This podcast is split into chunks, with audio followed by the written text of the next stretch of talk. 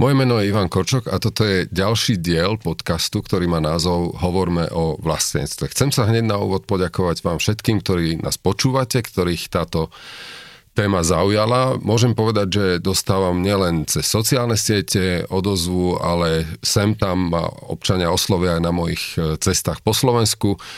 Napríklad ma nedávno v Dunajskej strede oslovila jedna pani a hovorí, že dobre, že ste už začali o tomto hovoriť, lebo mne sa zdá, že to slovo vlastenectvo potrebuje akoby trochu vyvetrať, že už je okolo neho trošku naftalínu. No a ten naftalín je síce účinný, ale vyvoláva potom ako rôzne pocity. Takže tá odozva je dobrá, ešte raz za ňu veľmi pekne ďakujem a ona je dobrá a pozitívna najmä preto, lebo sa mi darí zatiaľ do môjho podcastu Hovoríme o vlastenectve dostať zaujímavých ľudí, ktorí sa k tejto téme postavia tak, ako to cítia. Naprvu aj na to sa spýtam a som veľmi rád, že ďalšou zaujímavou hostkou je Katarína Balážiová, ktorú poznáte ako Beku. Je to moderátorka Európa 2, Rádia Európa 2, ktorá moderuje popoludnejšiu show. Vyštudovala žurnalistiku, ale okrem tohto, že ju počujete takto vo verejnom priestore na Rádiu Európa 2, je influencerkou, venuje sa aj ďalším dôležitým témam, duševnému zdraviu, prevencii a som veľmi rád, že Beka je tu dnes s nami. Beka, vítajte. Ďakujem veľmi pekne za pozvanie, veľmi dobre ste to povedali. Ďakujem pekne. Beka, prvú otázku, ktorú kladiem mojim hosťom a hostkám, je to, že čo robia v tieto dni, čím sa zaoberáte? Myslím, že cestujete? Ste rozbehaná? Ja som rozbehaná, aj keď necestujem, mám taký pocit, nikdy nič nestíham, ale celý september som strávila v USA, v Amerike, bola som v New Yorku zlepšovať svoju angličtinu, za ktorú sa stále hanbím. Ok, let's talk English now. Pane Bože, len to nie. To by som tu bola celý čas ticho. Ale, takže riešila som zlepšovanie sa v angličtine a aktuálne sa venujem asi iba sebe a to, aby som si urobila nejaký režim, je teraz pre mňa veľmi dôležité, takže som naspäť v práci, robím to, čo milujem, snažím sa neprepalovať, snažím sa mať nejaký dobrý time management a snažím sa neprepalovať. To je také veľmi dôležité, lebo vždy mám toho milión a potom nestíham a potom si hovorím, na čo si to robím, tak radšej spomaliť. No a teda jedna z tých otázok, ktoré kladiem v tomto podcaste hneď na úvod je to, že sa podelíme obidva, ale teda môj host alebo hostka s tým, že ako to na vás zapôsobilo, lebo sme sa stretli vopred, keď som vám povedal, že príďte do môjho podcastu a teraz ešte som na vás vybalil aj to, že to má byť o vlastenectve, tak úprimne. Ja som sa celkom potešila, že začíname dávať tomuto slovu iný význam a možno, že nie je význam, ale vy ste to dobre povedali na začiatku, že toto slovo začína byť, že treba ho vyvetrať, tak ja si myslím, že tomuto slovu a tomuto pojmu treba dať nové PR. Pretože ľudia, a teda ja tiež, som si ohľadom okolo tohto slova vytvorila nie taký veľmi príjemný filter, pretože sa mi to... Môžeme povedať? Predsudok dokonca, hej. Mm-hmm. A raz za čas som sa nad tým zamyslela v poslednej dobe, že Pane Bože, veď byť vlastenec, prečo nám to ukradli? Veď my by sme, už len to, že tu chceme zostať žiť, znamená, že máme radi Slovensko a že máme Slovensku čo dať a aj Slovensko má dať čo nám, tak prečo by sme to vlastenectvo mali nechať ľuďom, s ktorými si možno, že názorovo nerozumieme a ktorí sú veľmi ďaleko, ale netreba im to nechať, to je tiež stále naša vec, takže ja som sa potešila, že sa idete tomuto venovať, že sa to ide trošku napraviť celé renome tohto slova. Áno, toto je jeden z cieľov, zároveň už som to viackrát povedal, že chcel by som hľadať nejakú tému, na ktorej sa my občania Slovenskej republiky vieme aj zhodnúť a keď sa hovorí o tom, aký máme postoj k vlastnej krajine, no tak väčšinou, alebo veľmi často to bolo tak, že sme rozdelení a proste tí, ktorí veľa o tom rozprávajú cez symboly, jak to tak zvyknem hovoriť, že zástava veľmi vysoko v ruke, bijeme sa do prs, ale za tou zástavou schovávame potom všeličo. Ale chcem tým premostiť to, že nemusí to mať len takýto obranný alebo ak chcete negatívne vymedzenie, že to zobral niekto iný. A teraz ťažká otázka, že keď dáme nabok to, ako sa to vyvinulo, pod akým nánosom to je, že naftalína vyvetrať. A teraz to pozitívne by ste vedeli, ako na tom povedať, že čo to je v roku 2023, čo to je pre vás ako pre mladého človeka? taká to slovo samo o sebe, alebo príslušnosť k Ukrajine, kde sme sa narodili. Asi túžba tu zostať a túžba zostať v tejto krajine a zlepšovať ju a participovať možno na tom, aby sa nám tu všetkým žilo lepšie. Lebo mne sa žije super, ale je kopec ľudí a kopec komunít, ktorým sa vôbec nežije dobre a pre mňa na jednej strane by mi to mohlo byť jedno, ale nie je mi to jedno, pretože to, že sa žije dobre mne, pre mňa znamená, že ja chcem, aby sa aj iným ľuďom žilo v tejto krajine dobre a chcem, aby mali ostatní ľudia možno, že rovnaké štartovacú čiaru aj tak nikdy nebudeme mať všetci rovnakú, ale možno, že rovnaké možnosti a aby sme mali rovnaký pocit, že tá krajina sa o nás stará a aj my sa staráme. Alebo aby neboli umelé prekažky pre tých, ktorí nemajú napríklad rovnakú štartovaciu čiaru. Toto je veľmi dôležité.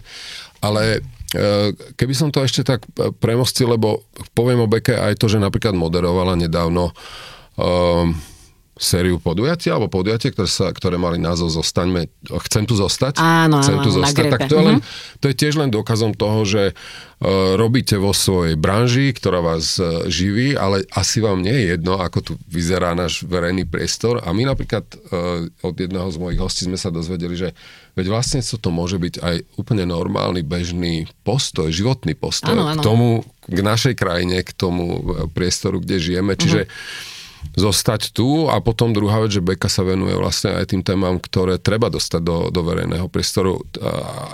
To by ste ako vedeli povedať, že prečo to považujete za dôležité vy ako človek, ktorý moderuje show v Európa 2 a potom duševné zdravie?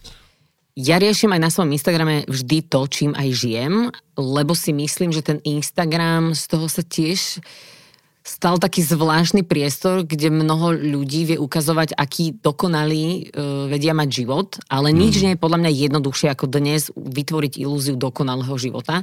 A keďže viem, že dokonalý život nemám ani ja, aj keď sa mi žije výborne a nemôžem sa sťažovať a naozaj ďakujem každý deň za to, že mám také možnosti, aké mám, tak snažím sa ukazovať ľuďom to, čo naozaj riešim. A riešim aj psychické zdravie. A viem, spolupracujem vlastne aj s IPčkom a viem, ako aj po pandémii vzrástol počet ľudí, mladých ľudí, ktorí si napríklad chcú siahnuť na život, alebo ktorí si siahajú na život a je ich hrozne veľa a napriek tomu, že je to obrovská bolesť, ktorú vieme všetci cítiť, tak najviac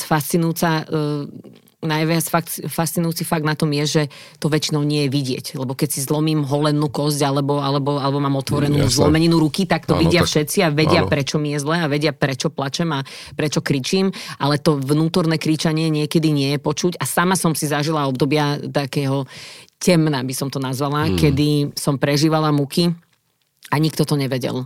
A keďže som si týmto prešla a viem, aké je to veľmi zložité sa z toho dostať, tak som si povedala, ak môžem o tom hovoriť verejne, keď už to mám vysporiadané a viem tým niekomu pomôcť a možno, že destigmatizovať túto tému, tak to vždy veľmi rada urobím. Teraz nechcem zájsť úplne na tenký ľad, aby som sa nepošmykol, ale to je príklad toho, že tiež ako sú predsudky okolo slova možno vlastenectvo, možno sú okolo influencerstva.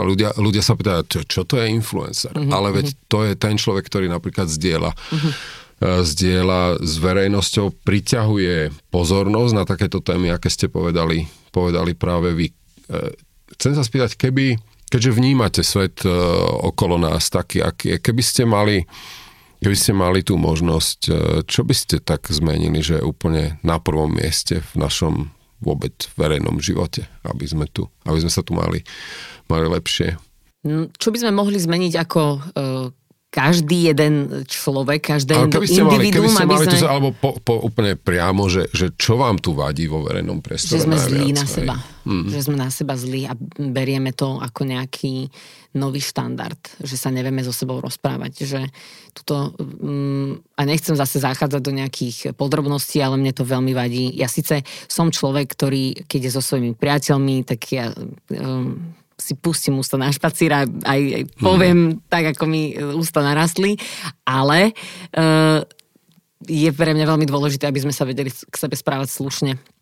aby keď máme možno, že aj rozdielne názory, aby sme si to vedeli povedať normálnym spôsobom, lebo dá sa to. Vieme, vy keby ste tu sedeli s úplne opačným názorom ako ja na nejakú vec, tak pre mňa to môže byť obohacujúce sa s vami porozprávať a nemusíme inzultovať jeden druhého, nemusíme si tu nadávať a to je to, čo mi vadí, že v posledných rokoch sme tak trošku sa zopsuli a trošku sme sa zošmykli do takého zvláštneho.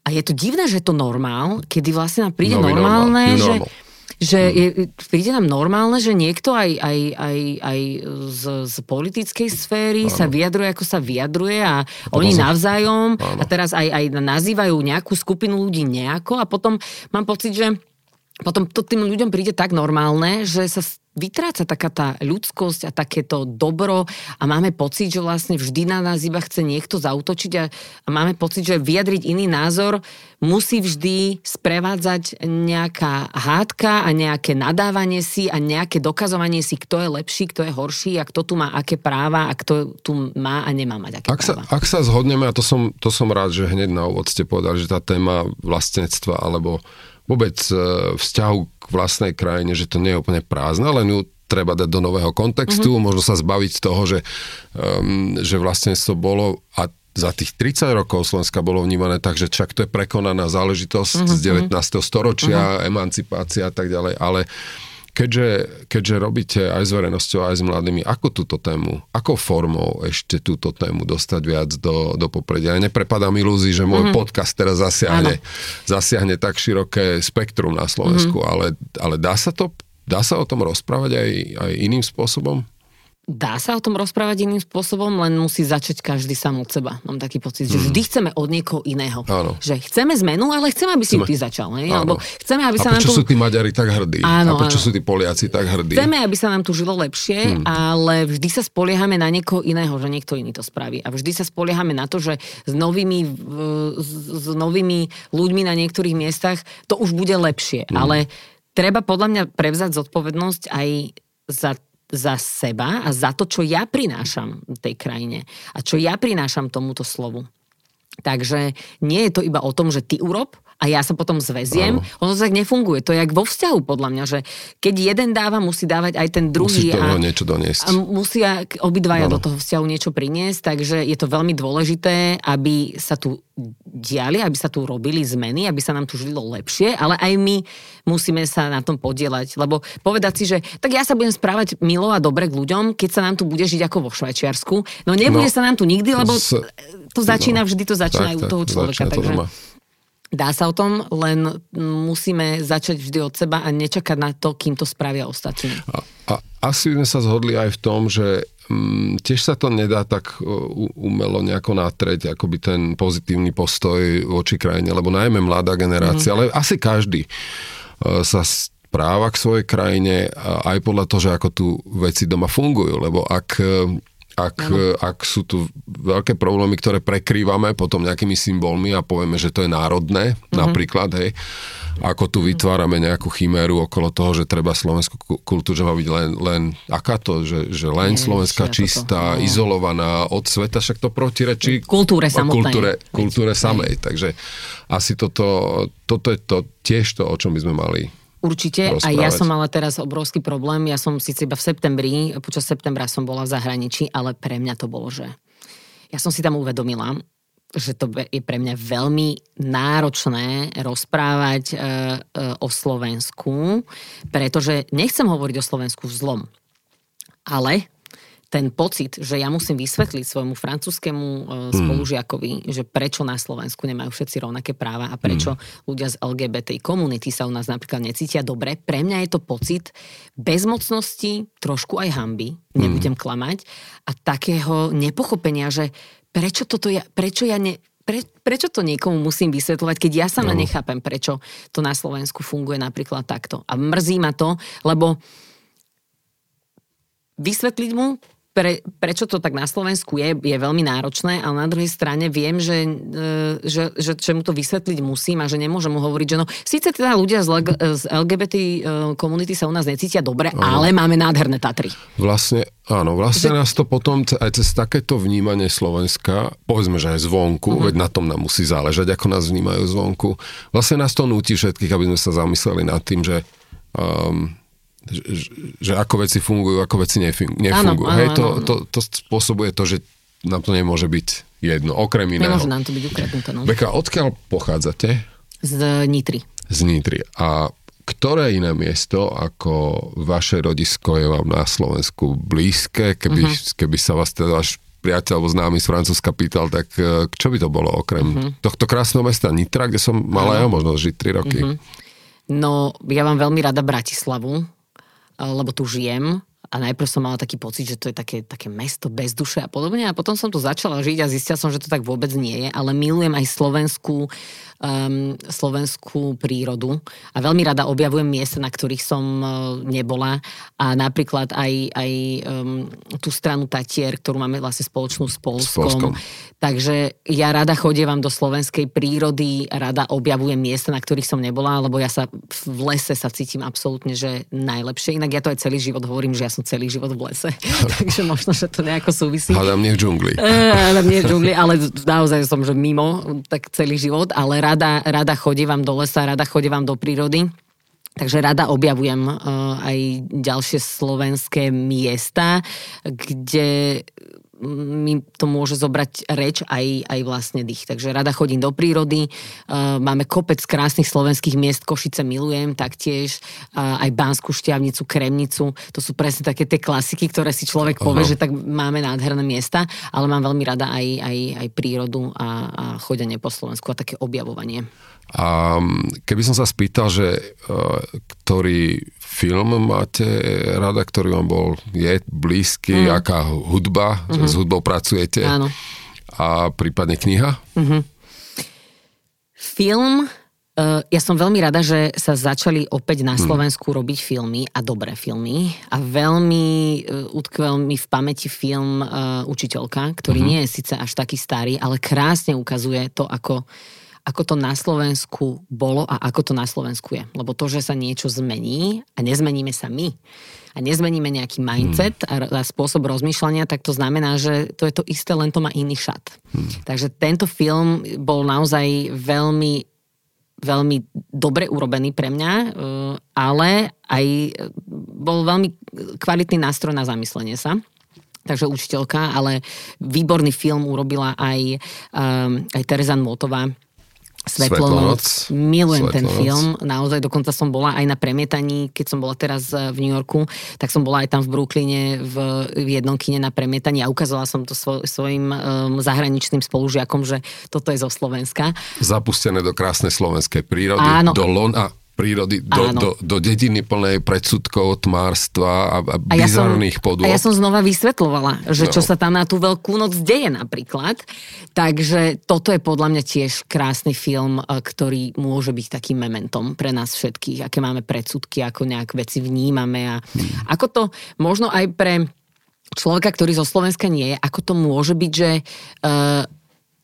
že až dýchberúce a veľmi náročné pozerať na niečo, čo vlastne pre nás nie je sci-fi. Ono tu sa to tvári ako sci-fi, ale nebolo to sci-fi. Nie, a to je na tom filme, to najsilnejšie, že to sú reálie. A vlastne Slovensko alebo cez takúto produkciu Slovensku sme sa dostali naozaj do sveta, áno. Bez toho, aby to malo to prvoplánové, že národné, áno. Ale svet cez takéto niečo, cez kultúru, cez umenie, cez stvárnenie, aj takéto bizarné témy vlastne objavuje našu krásnu krajinu. Takže tento film ma naposledy úplne zaujal a úplne ma pohltil a úplne som bola hrdá, že môžem svojich spolužiakom ukázať, že toto je slovenský film. Takže zo slovenského filmu toto, ale vždy sa snažím chodievať aj na slovenské filmy do kina a podporiť ich, pretože si myslím, že je to dôležité, lebo keď chceme, aby sa na Slovensku robili dobré filmy, tak my musíme dať spätnú väzbu a treba ísť do toho kina.